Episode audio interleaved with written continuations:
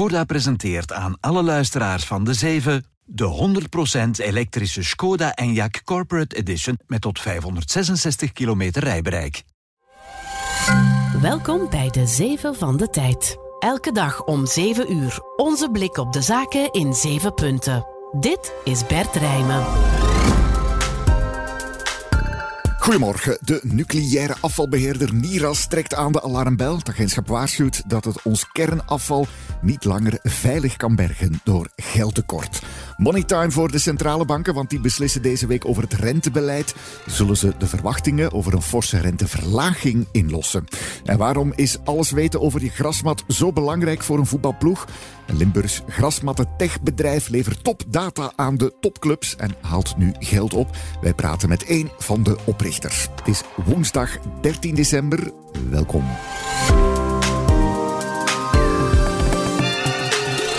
De 7 van de tijd. 1. De nucleaire afvalbeheerder NIRAS trekt aan de alarmbel over de nucleaire veiligheid in ons land. Ze zeggen in een brief aan de regering dat ze het nucleair afval van onze kerncentrales niet langer op een veilige manier kunnen bergen. Ook een deel van het personeel zou noodgedwongen moeten afvloeien. De noodkreet van het NIRAS over het kernafval en de veiligheid is opmerkelijk. Net nu de regering een deal met Engie afrondt. Dat akkoord gaat ook over de ontmanteling van de kerncentrales en het beheer van het afval. Wat speelt daar allemaal? Wim van der Velde. Goedemorgen Bert. Collega van de politieke redactie hier bij de tijd. Wim, wat is er aan de hand? Wel, wij hebben een brief ingekeken die het agentschap NIRAS naar minister van Energie Tine van der Straten heeft gestuurd en waarin ze waarschuwen dat de middelen ontbreken om de nucleaire veiligheid te verzekeren bij de uh, berging van het nucleaire afval. Dat dateert van vroeger. Twee nucleaire kerkhoven, eentje in Dessel, eentje in Mol. En men heeft daar plannen voor gemaakt om te zorgen dat die berging veilig kan verlopen. Maar men krijgt daar de middelen niet voor.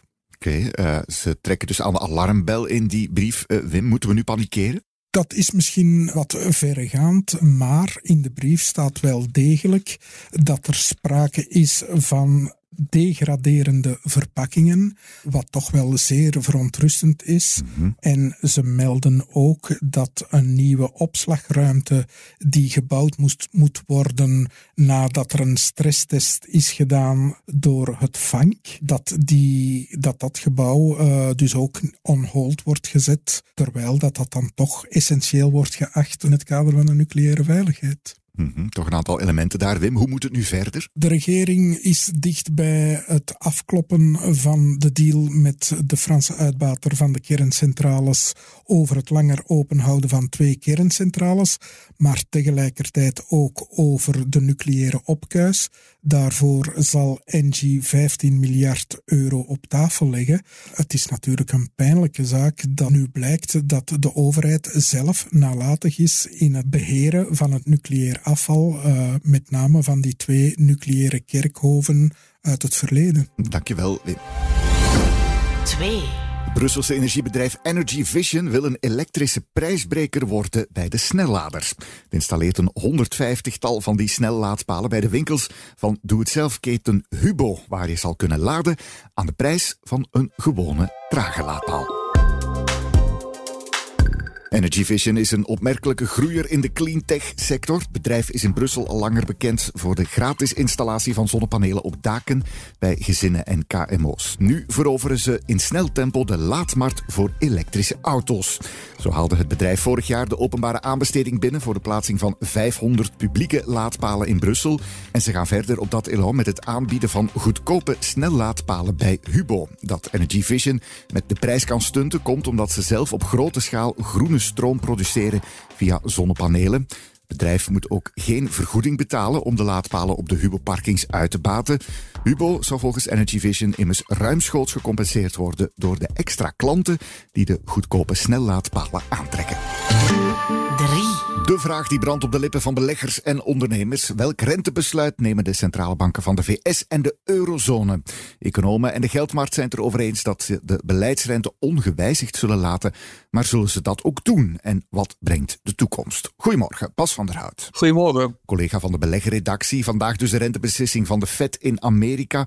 Morgen die van de Europese Centrale Bank. Uh, jij staat op het punt om op de trein naar Frankfurt uh, te springen om naar de ECB te gaan. Bas, er is veel speculatie, maar wat kunnen we volgens jou verwachten? Ja, waar het toch vooral om draait, dat zijn die uh, mogelijke renteverlagingen in 2024. Uh, en de markt die rekent echt op stevige renteverlagingen. Mm -hmm. uh, 125 basispunten uh, zou de rente lager staan, de beleidsrente, tegen het einde van 2024. En de verwachting is toch wel dat ECB-voorzitter Christine Lagarde uh, die verwachtingen toch wel wat zal proberen te temperen. En waarom moeten die verwachtingen dan getemperd worden? Ja, er zijn eigenlijk uh, twee redenen voor. Uh, de eerste is dat de arbeidsmarkt eigenlijk nog relatief krap is. En dat kan druk zetten op de lonen en daarmee kan het ook weer druk zetten op de inflatie. En de tweede reden is dat de lange termijnrentes nu al aan het zakken zijn. doordat beleggers dus verwachten dat die beleidsrente in 2024 flink omlaag zal gaan. En ja, dat heeft eigenlijk wel een directe impact ook weer op de economie. Want de hypotheekrentes, uh, maar ook de rentes op leningen van bedrijven, uh, die zijn vaak gekoppeld aan die langetermijnrentes. En uh, als die dus nu al zakken, ja, dan, dan zullen ook die percentage, rentepercentages op die leningen ook gaan zakken. En dat kan weer de economie stimuleren en daarmee de inflatie. Waar wil de ECB dan wel naartoe met haar rentebeleid, Bas? Nou, het uiteindelijke doel is om die inflatie terug naar de 2% toe te brengen, de doelstelling van de centrale bank. Maar tegelijkertijd willen ze natuurlijk ook zorgen uh, dat ze de economie niet te veel afknijpen. Uh, want ja, dan kan de inflatie sowieso lager dan die 2% worden. Maar dan, ja, dan hebben mensen er ook last van dat de economische groei er een klap krijgt. Dankjewel, Bas van der Haan. 4. Wie mag vanaf volgend jaar de kranten bedelen? Na weken van oneenigheid heeft de federale regering gisteravond dan toch een akkoord bereikt. Het krantencontract wordt geschrapt, maar er komt wel een overgangsperiode van drie jaar.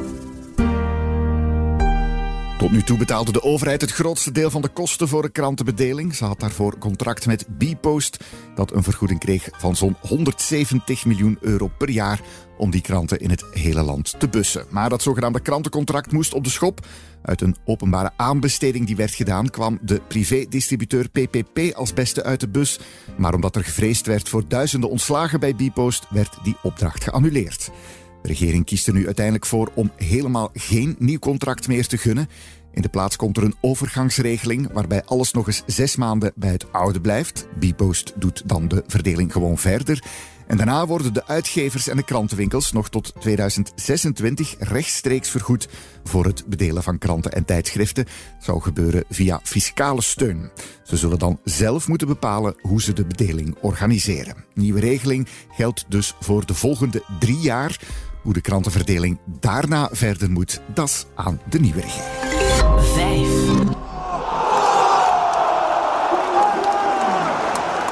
Die zit erin. Het voetbal heeft de voorbije jaren een gigantische evolutie gemaakt qua wetenschappelijke, technische ondersteuning ook om de prestaties te verbeteren. Van voeding en trainingsprogramma's tot zelfs de slaapkwaliteit van de spelers. Voetbalclubs monitoren zowat alle data die met de ploeg te maken hebben. Maar wat met de impact van de grasmat? Die maakt nogthans een groot verschil. Op de prestaties heeft het een uh, impact. Op uh, de manier van spelen heeft het een impact. En ook op het gezond blijven of het uh, blessurevrij blijven van spelers heeft het ook zeker een impact. Jan Strijkers is een voormalige tophandballer en een van de oprichters van Raw Stadia, een Limburg sporttechnologiebedrijf dat de grasmatten in voetbalstadions monitort. Wij maken het mogelijk dat onze klanten zelf hun grasvelden gaan testen. Wij hebben daarvoor een softwareplatform ontwikkeld, dat eigenlijk de data die daarin binnenkomt uh, visualiseert en analyseert en dan ook het advies geeft aan uh, grounds managers, dus de mensen die het uh, veld onderhouden, maar ook sportperformance en medische staf, om daar advies aan te geven. Nu, we hebben daar ook hardware ontwikkeld, want die data moet van ergens komen natuurlijk, met twee toestellen. En één is, noemen we onze Raw Artificial Athlete. En dat is een impact tester, dus die gaat de impact van de ondergrond uh, testen met een gewicht eigenlijk dat op de grond valt. En daar worden een aantal metingen uit opgemaakt. En de andere is de Raw Traction Tester, dat, de naam zegt het zelf, die gaat tractie uh, meten. Bijna 50 clubs zoals Arsenal, Liverpool en in de Belgische eerste klasse Genk en Gent zijn al klant bij Raw Stadia. Die kunnen de data over hun grasmat gebruiken om dan de trainingen zo efficiënt mogelijk te organiseren met bijvoorbeeld een zo laag mogelijk risico op blessures bij de spelers. Raw Stadia heeft nu geld opgehaald, onder andere bij Rode Duivel Jan Vertongen en JBC-topman Bart Klaas, om nog verder te kunnen groeien. Ik heb een management uh, kunnen installeren. Uh, het, het, zat allemaal bij mij nog en ik voelde dat ik een bottleneck werd voor het eigen bedrijf en dat kan niet de bedoeling zijn. Doel 2 is om met dat geld ook um, te gaan schalen en vooral in Amerika, vooral in de USA, om te gaan kijken, oké, zijn er markten die we kunnen ontwikkelen? En dat gaat dan vooral naar Amerikaanse sporten tussen aanhalingstekens, American football, baseball, ook wel soccer in Amerika. Want we denken toch dat daar onze grootste markt kan liggen. 6. De supermarktgroep Colruyt heeft van april tot september tien keer meer winst gemaakt dan in dezelfde periode een jaar eerder. En dat is veel meer dan wat beursanalisten hadden verwacht. Volgens de retailer zal de winst nog met ruim de helft stijgen. De netto-winst van Colruyt bedraagt bijna 900 miljoen euro. Al had dat vooral te maken met een eenmalige meevaller, omdat halfdochter Viria Energy haar windmolenparkactiviteiten Parkwind verkocht. En dat heeft de rekening van de retailer dus flink aangedikt. Toch is Colruyt nog niet helemaal uit de gevarenzone. Het bedrijf herstelt van de hoge inflatie van het afgelopen jaar. Hoewel de kosten stegen, kon Colruyt zijn prijzen amper verhogen omdat de concurrentie de prijzen laag hield laatste maanden lukte dat wel, omdat supermarkten met z'n allen duurder zijn geworden. En dus veerden de winstmarges weer op. Toch is de inflatiedruk nog niet helemaal verdwenen. De gesprekken met leveranciers over de tarieven van volgend jaar verlopen erg moeilijk. In de Colruyt-winkels bleven sommige rekken zelfs al leeg door de conflicten. Maar Colruyt belooft de consumenten te sparen. Ze zeggen erop toe te zien dat leveranciers hun prijzen niet ongeoorloofd verhogen. 7. De splitsing van de Belgische chemiegroep Solvay was nog maar net talk of the town of nieuw groot nieuws gaat al over de tongen. De bouw van de eerste koolstofneutrale sodafabriek in een Saoedisch Futurama. Solvay gaat voor de bouw van de fabriek in zee met het Saoedische energie- en waterbedrijf Enoa. De hernieuwbare energiecentrale moet zeewaterpekel omzetten in natriumcarbonaat. Dat is een grondstof voor onder meer de productie van glas, waspoeders, zeepen en cosmetica. De productie ervan is bedoeld voor de markt in het Midden-Oosten, Afrika en ook Zuidoost-Azië.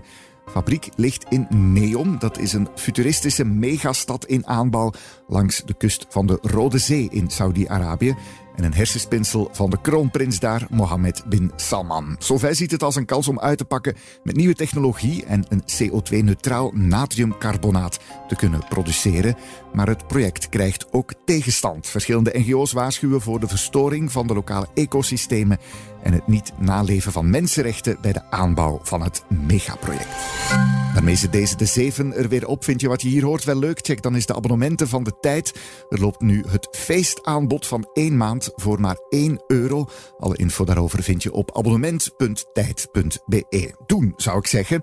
De productie van deze de 7 was van de hand van Job van Nieuwenhoven van op de redactie van de tijd. Voor nu alvast een fijne dag en tot morgen. Dit was de 7 met Bert Rijmen.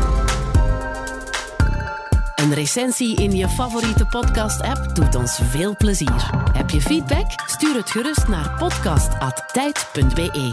Morgen zijn we er weer. Tot dan!